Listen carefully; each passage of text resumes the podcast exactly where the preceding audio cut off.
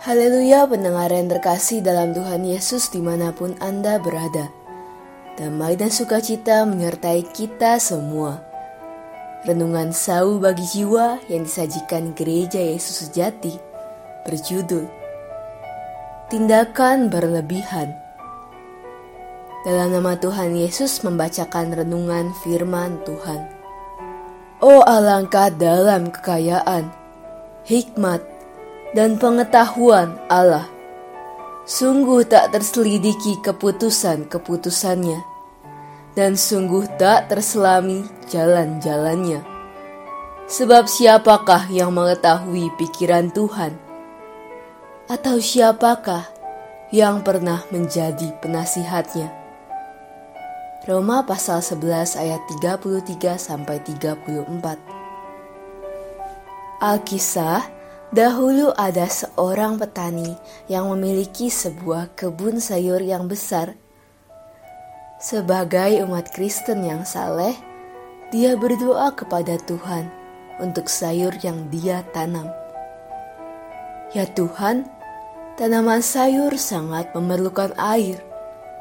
Mohon Engkau banyak menurunkan hujan agar sayur dapat tumbuh cepat dan segar sehingga saya mendapat hasil berlipat ganda. Tuhan mendengarkan doanya, lalu setiap hari menurunkan hujan. Tetapi begitu banyak air, kebunnya kebanjiran. Dia melihat tanaman sayurnya terendam air dan hampir mati maka dia cepat-cepat kembali berdoa kepada Tuhan. Ya Tuhan, Engkau terlalu banyak memberi air hujan yang akan merusak tanaman sayur saya. Yang sayur perlukan sekarang adalah sinar matahari yang cukup.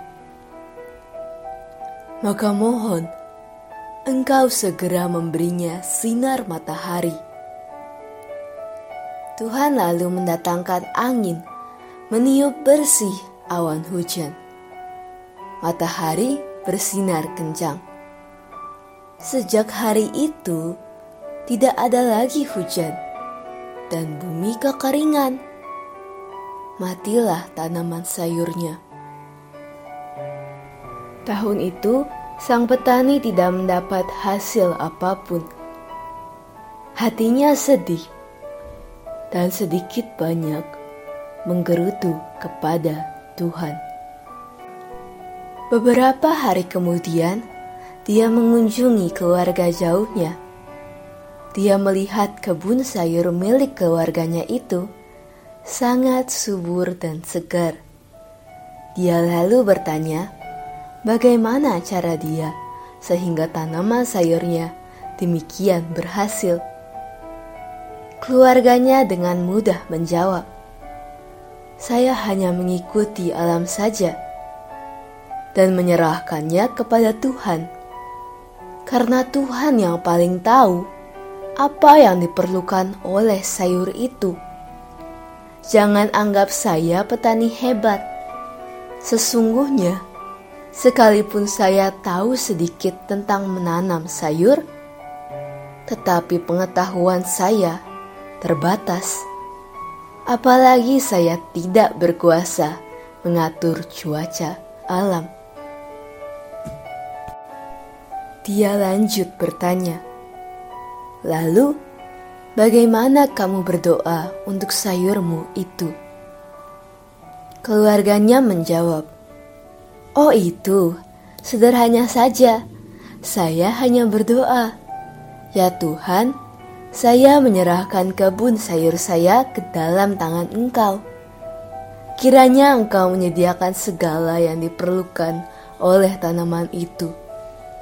Apakah sinar matahari, air hujan, embun, bahkan cacing? Kiranya engkau menyediakannya pada waktunya. Saya percaya engkau yang menjadikannya engkau pasti dapat memeliharanya. Karena itu, saya tidak perlu khawatir. Rupanya, kita sering menjadi seperti petani pertama itu yang selalu memberitahu Tuhan apa yang Tuhan perlu lakukan dalam menghadapi permasalahan. Kita sering tanpa sadar memberi nasihat kepada Tuhan. Kita sering menyuruh Tuhan melakukan ini atau itu Sesungguhnya, itu adalah tindakan berlebihan. Siapa yang dapat mengatur roh Tuhan atau memberi petunjuk kepadanya sebagai penasihat? Yesaya pasal 40 ayat 13 Ya, bagaimana mungkin Tuhan memerlukan petunjuk kita?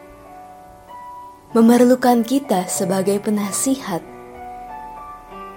Karena itu, sejak hari ini, bila kita berdoa untuk suatu perkara atau untuk seseorang, jangan lagi memberi petunjuk atau nasihat kepada Tuhan, karena Tuhan tahu apa yang paling baik yang akan Dia lakukan.